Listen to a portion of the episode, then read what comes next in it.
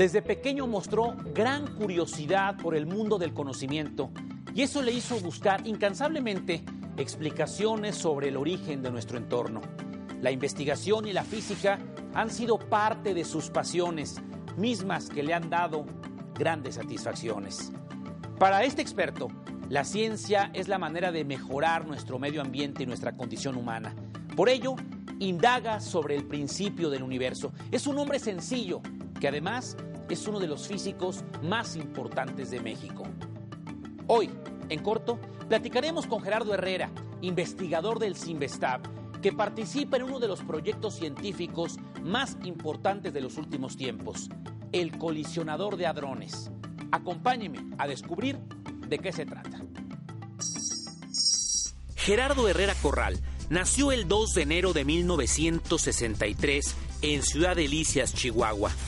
Formó parte de una familia sencilla, compuesta por sus padres y cuatro hermanos. En su tierra natal, cursó la educación básica, concluyó la carrera de técnico agrícola y simultáneamente estudió la preparatoria nocturna. Es licenciado en Ingeniería Física por el Tecnológico de Monterrey, maestro en Ciencias por el Instituto Politécnico Nacional y doctor en Física por la Universidad de Dortmund de Alemania.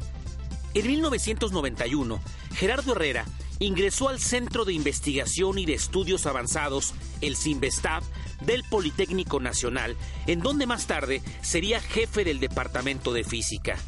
Realizó estudios postdoctorales en Chicago, Estados Unidos, en 1993 y en Río de Janeiro, en Brasil, en 1995. Es miembro del Sistema Nacional de Investigadores Nivel 3 del CONACIT y desde 1993 es miembro de la Academia Mexicana de Ciencias. Su especialidad es la física de partículas elementales, por lo que ha participado en proyectos y laboratorios de investigación de diferentes países.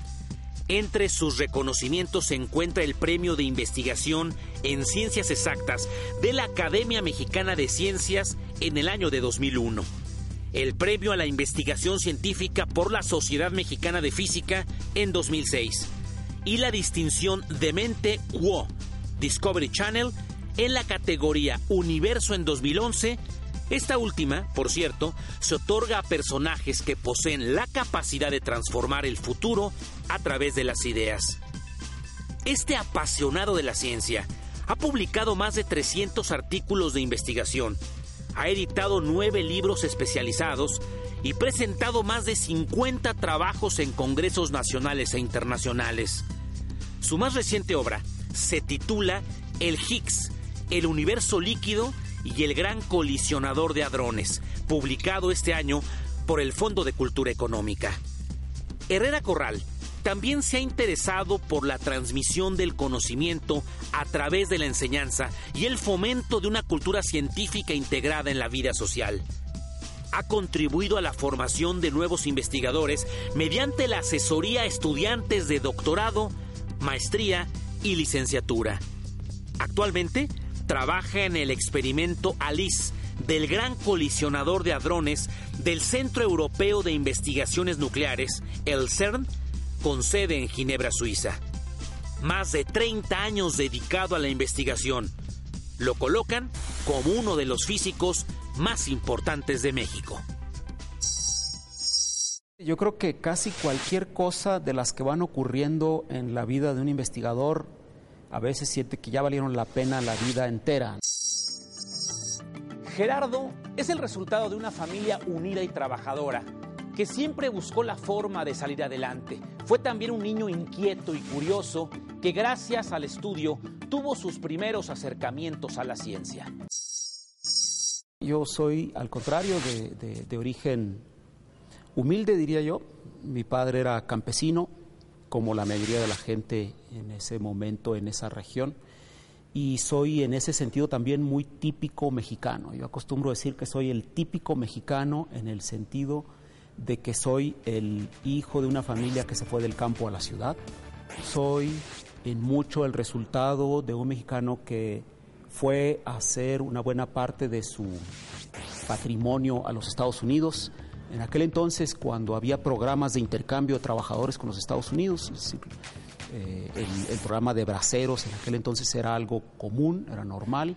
Fue así como se construyó la casa donde yo nací, con, ese patrimonio familiar que se formó a raíz de eso. Los orígenes de mi vocación de investigador, la curiosidad ah, científica la puedo trazar muy bien con experiencias en mi educación primaria. por ejemplo, en particular, eh, tengo muy, muy presente una experiencia en el cuarto año de primaria. En una ocasión, yo me recuerdo muy bien que el profesor decidió llevar a la clase un microscopio. Un microscopio para una escuela primaria pública en un sector eh, humilde en la ciudad fue toda una experiencia, que no conocíamos los microscopios. Uno tenía los libros, los libros ah, de, la primaria, que eran gratuitos, y ahí uno podía ver una serie de cosas que no conocía porque estaban lejanas, pero un microscopio, verlo ahí en la clase fue una experiencia reveladora. Es difícil decir que en ese momento eh, me quedó claro que yo sería investigador porque no sabía siquiera lo que significaba ser investigador o cómo se podía ser investigador. Lo que sí es cierto es que me quedaba claro que eh, que la curiosidad era un elemento importante. Era eh, también un niño inquieto, debo reconocer que fui muy problemático, eh, pero sí, efectivamente en ese sentido fui muy curioso. Hay que también mencionar que siendo, ahora lo, ahora lo reflexiono, ahora lo, veo así al pasado y, creo que mucha de la curiosidad que yo tenía, tenía estaba relacionada con las plantas. Era casi inevitable estando en una región agrícola con una, con una familia y con amigos y con prácticamente todo el mundo que se dedicaba a eso, la curiosidad giraba mucho alrededor de las plantas y, era una actitud de mucho asombro, eso me lo recuerdo y, y, lo recuerdo de manera muy grata porque creo que esa capacidad de asombro le ha dado en general a mi vida, ha estado siempre presente en mi vida y le ha dado quizá, quiero pensar, una parte de la felicidad que significa vivir. Su formación secundaria, basada en un modelo educativo innovador, le concedió a Gerardo conocimientos muy prácticos y también fomentó su interés por la investigación. El aprendizaje ha sido una constante en su vida y es por ello que su preparación académica no terminó al concluir su carrera universitaria. Yo fui afortunado en ese sentido. La secundaria para mí fue una preparación eh, extraordinaria, excelente en calidad. Estas escuelas eran primero de tiempo completo, uno iba desde las 8 de la mañana hasta las 7 de la noche. Segundo, mezclaban clases muy académicas, matemáticas, química, ciencias sociales y demás, con materias de agricultura, que le daban a uno una formación también muy práctica. Yo ahí eh, aprendí a cultivar. Teníamos, eh, en la escuela tenía terrenos amplios y se hacían cultivos. Ahí teníamos vid, se cultivaba pues todo lo que se cultivaba en la región. Teníamos un establo, en fin, e, y, y eso los estudiantes lo hacíamos en una especie de cooperativa. Ahí por primera vez entré a un laboratorio, el profesor de ciencias naturales de primer año, el profesor Bonilla, nos llevaba al laboratorio. Eh, era además un profesor eh, también muy bueno en el sentido de que inspiraba mucho esa capacidad de asombro de los niños. Después de la secundaria me fui a estudiar una carrera terminal. Yo soy técnico agrícola. Eh, de tal suerte que no fue mi caso. O sea, fue en realidad con una carrera terminal. Esto que significa que yo no iba a hacer un bachillerato. Estudié en el Centro de Estudios Tecnológicos Agropecuarios número 2, está a un lado de la secundaria, para ser técnico agrícola. Terminé, tengo mi título, puedo ejercer como técnico agrícola. Fue más o menos a la mitad de los estudios de mi carrera de técnico agrícola que yo me di cuenta que en realidad me interesaban mucho las matemáticas y la física y que yo quería estudiar eso. Así que hice la preparatoria nocturna. Entonces yo estudiaba por el día, durante el día, la carrera de técnico agrícola y por la noche hice la preparatoria. Cuando yo terminaba mis estudios de bachillerato, preparatoria nocturna y de técnico agrícola al mismo tiempo, y eh, había decidido estudiar matemáticas, yo había pensado estudiar eh, matemáticas en ese momento y me había inscrito en una universidad, la Universidad Pública de Nuevo León, que era la más cercana donde se daban estudios de matemáticas. Pero mi hermano, que me, me prometió su apoyo económico, él estaba terminando, terminando la universidad como ingeniero agrónomo, ya tenía un trabajo, había sido invitado al FIRA, al Banco de México, para trabajar. Entonces me dijo, yo ya tengo trabajo, ve, yo te pago los estudios. fui al Tecnológico Monterrey becado, no solamente con una beca de colegiatura, sino también con una beca de mantenimiento que me permitió hacer los estudios, además del apoyo de mi hermano, que fue fundamental. Gerardo Herrera Corral obtuvo el mejor promedio de su generación de la carrera de Ingeniería Física, mérito que le permitió ingresar de forma directa al Simvestab. Al regresar, nos platicará sobre el proyecto que le ha ocupado más de 20 años de investigación, el colisionador de hadrones.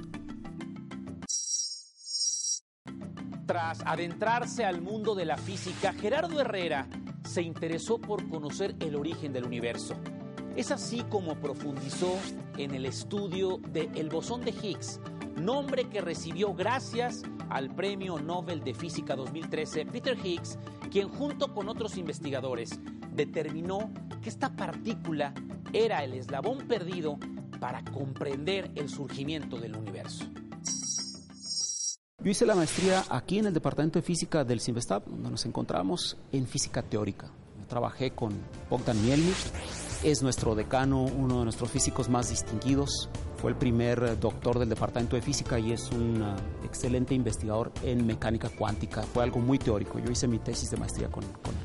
Después eh, tuve una beca del gobierno alemán a través del DAAD que me llevó a un país del que siempre tuve mucho interés, también desde la adolescencia.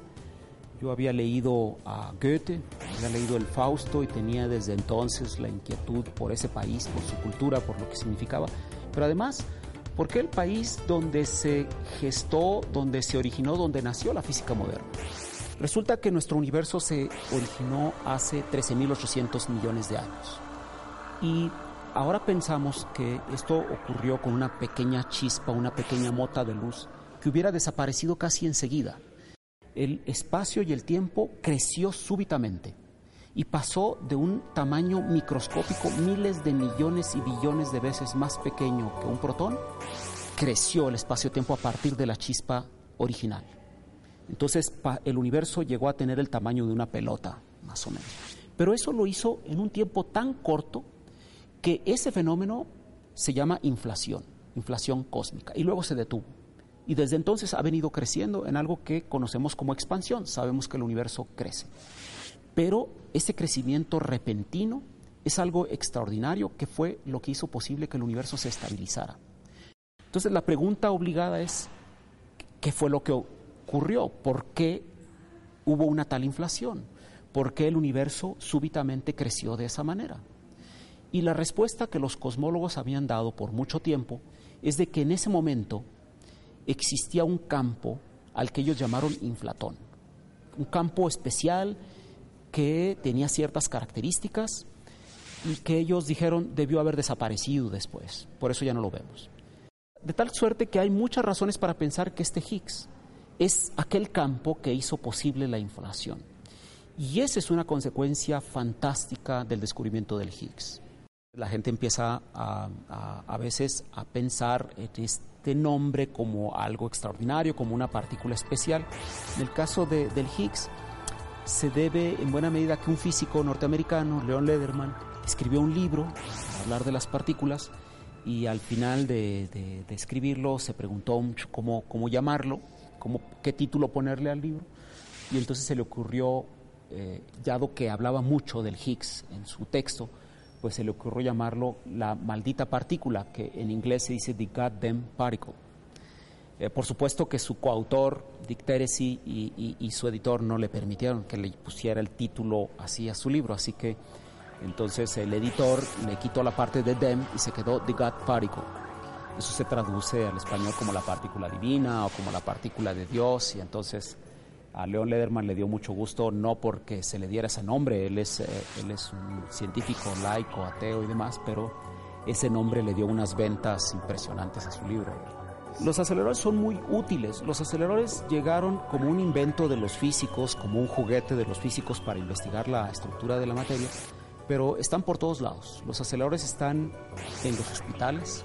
En México hay más de 100 aceleradores en los diferentes hospitales del país que se están utilizando para tratar el cáncer. Se irradia con estas partículas que se aceleran, se las hace incidir contra el tejido cancerígeno para combatir, para matar así las células que nos hacen daño, pero también están en la industria, se utilizan para tratamientos eh, industriales de diferentes tipos de plásticos y demás. Eh, están en la industria también de biotecnología, se inyectan así en la electrónica, por ejemplo, capas muy finas de átomos de otros elementos. Los aceleradores están presentes en la tecnología, son un hecho. Ahora, nosotros los físicos los utilizamos de otra forma, los utilizamos como instrumentos de investigación. En los últimos años han ocurrido grandes avances que nos han dado una visión del origen del universo que es extraordinaria. Y, creo que a veces el público en general no se percata de ello. Es como nuestro papel decirles, oigan, está ocurriendo algo muy importante acá. Nuestra visión del universo está cambiando, está mejorando, la estamos completando y es gracias a estos hechos muy concretos. Yo creo que sí, yo creo que el descubrimiento del Higgs es uno de los grandes eventos en la vida de las personas de nuestra generación. Pero el descubrimiento del Higgs es solo una cuarta parte del gran colisionador de hadrones, proyecto internacional que ha ocupado a Gerardo los últimos 20 años de su vida. Este acelerador, considerado el más potente del mundo, se encuentra cerca de Ginebra, en Suiza, y este físico nos explica cómo contribuye a comprender mejor nuestro entorno. El gran colisionador de hadrones es un acelerador que se encuentra en el CERN, el Centro Europeo de Investigaciones Nucleares, y, es una máquina que circula en un anillo de 27 kilómetros de perímetro. esto eh, es un anillo gigantesco que se encuentra por debajo del nivel del suelo, a más de 100 metros de profundidad, entre 100 y 150 metros de profundidad. Y, y es una máquina gigantesca, es el acelerador más grande que existe en el planeta y ahí las partículas se llevan, por supuesto, a una energía mucho más alta. ¿Qué pretenden demostrarle a la humanidad con este gran proyecto del colisionador?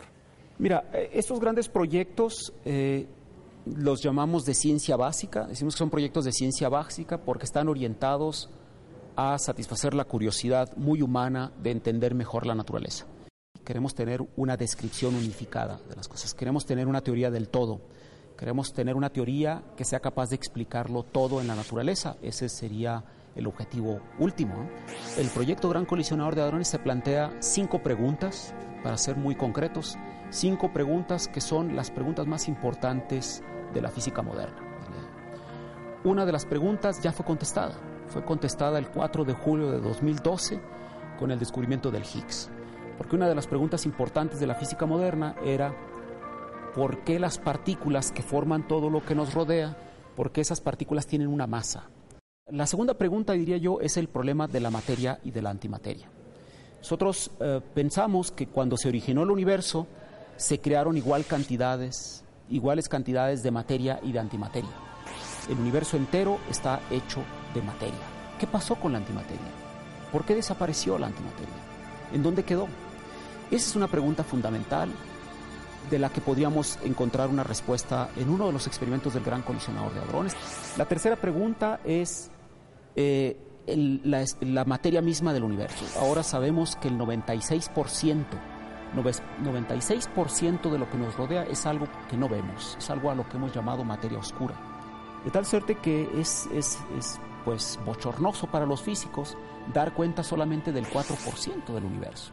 El 96% restante es algo a lo que hemos llamado materia o energía oscura. La otra pregunta tiene que ver con las dimensiones en las que vivimos. Nosotros, eh, todos sabemos, vivimos en tres dimensiones espaciales. Los cuerpos, los objetos, nosotros mismos vivimos en un ancho, un largo y una cierta profundidad. Tres dimensiones espaciales y una temporal. Decimos que vivimos en cuatro dimensiones. Pero no hay nada que nos impida pensar que existan más dimensiones. La otra pregunta es la pregunta del universo temprano. El universo temprano es cómo era, qué fue lo que hizo que nuestro universo evolucionara como evolucionó cuando éste tenía apenas un microsegundo de edad. Y esa es la pregunta a la que se enfoca el experimento ALICE, que es el experimento en el que nosotros nos hemos involucrado. Nosotros ah, nos involucramos en uno de los experimentos del gran colisionador de hadrones, que es ALICE, Eh, Alice es el nombre, por supuesto, que los físicos le damos para hacer alusión a Alicia en el País de las Maravillas, pero son siglas A Large Ion Collider Experiment, que es uno de los tres grandes detectores que actualmente están funcionando en el Gran Colisionador de Hadrones. Entonces nos involucramos ahí en el 95. Se dice mucho el detector ALICE, pero en realidad es un conjunto de detectores, es un conjunto de 16 detectores. De esos 16 detectores que son diseñados y construidos en todas partes del mundo por investigadores norteamericanos, franceses, alemanes, de todo el mundo, nosotros los mexicanos diseñamos y construimos dos de esos dispositivos. Y actualmente estamos trabajando en un tercer sistema, desde hace casi 20 años. Bueno, hemos ganado mucho, eh, hemos formado a gran cantidad de investigadores, eh, no solamente que hacen investigación, tenemos ahorita investigadores que hicieron sus tesis en este proyecto, que aprendieron la tecnología de avanzada y que ahorita están simulando, por ejemplo, el flujo de petróleo en pozos porosos. Uno de nuestros investigadores está ahí. La parte más interesante del proyecto es que estamos recreando la temperatura que tenía el universo cuando apenas habría transcurrido un microsegundo después del Big Bang. Estamos observando al universo en sus condiciones de presión, de densidad, de temperatura, cuando tenía la edad de un microsegundo. Y esta es otra de las grandes preguntas que se plantea en particular a Alice. A este apasionado de la física también le habría gustado adentrarse al mundo de las letras y en su tiempo libre le gusta escribir, cocinar y también caminar. Para el doctor Herrera, el Instituto Politécnico Nacional, nuestro POLI, ha contribuido con grandes avances para el país. Ejemplo de ello es el CIMVESTAD, que forma investigadores de muy pero muy alto nivel. Contrario a lo que se cree, los jóvenes muestran un gran interés en temas científicos y Gerardo destaca la importancia de la divulgación de la ciencia. El CIMVESTAB es, desde mi punto de vista, que probablemente sea parcial, eh, el mejor centro de investigación en el país en términos de la calidad de la investigación. Las publicaciones que hacen nuestros investigadores son las publicaciones con el más alto impacto. Esto quiere decir, son las publicaciones que más citas reciben en el mundo. Y una buena cantidad de las investigaciones que se realizan en el CIMBESTAB están íntimamente ligadas con los problemas del país. Nosotros tenemos una unidad en Saltillo que trabaja con materiales, tenemos una unidad en Irapuato que trabaja con transgénicos y que en donde se ha codificado el genoma del maíz, del chile, del frijol.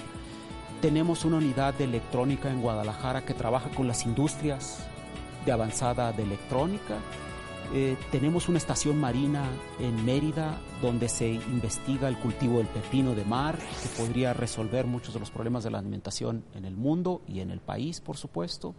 Es eh, hoy por hoy la investigación, la, institución de investigación más importante del país, diría yo, y una de las más importantes del continente latinoamericano. Hay muchísima inquietud de los jóvenes por estos temas. Eh, yo doy muchísimas charlas de divulgación. Los auditorios se llenan, la cantidad de preguntas al final de las charlas es impresionante.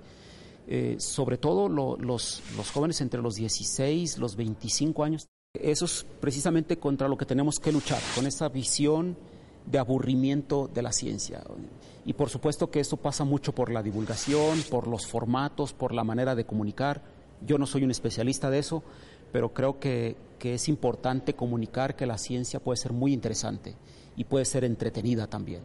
Entonces, que se den cuenta los muchachos de que un tema tan especializado, que parece no tener ningún lazo, en realidad hay una cuerda que lo une con este gran cuadro que es el universo y los grandes temas.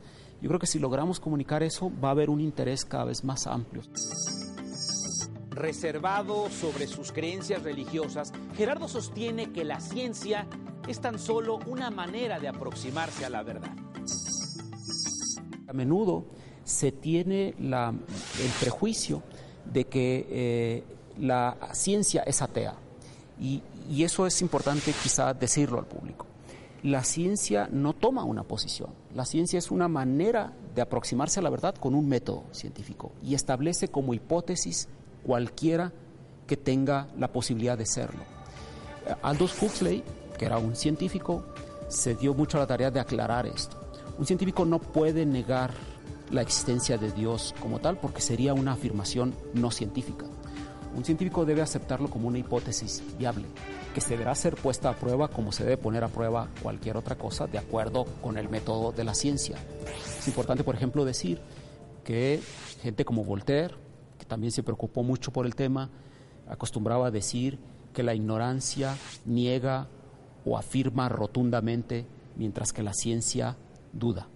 Espero yo seguir haciendo mi trabajo de investigación como siempre lo he hecho, es lo que me gusta, es lo que me apasiona y, asumo también la responsabilidad que tenemos los científicos de comunicar.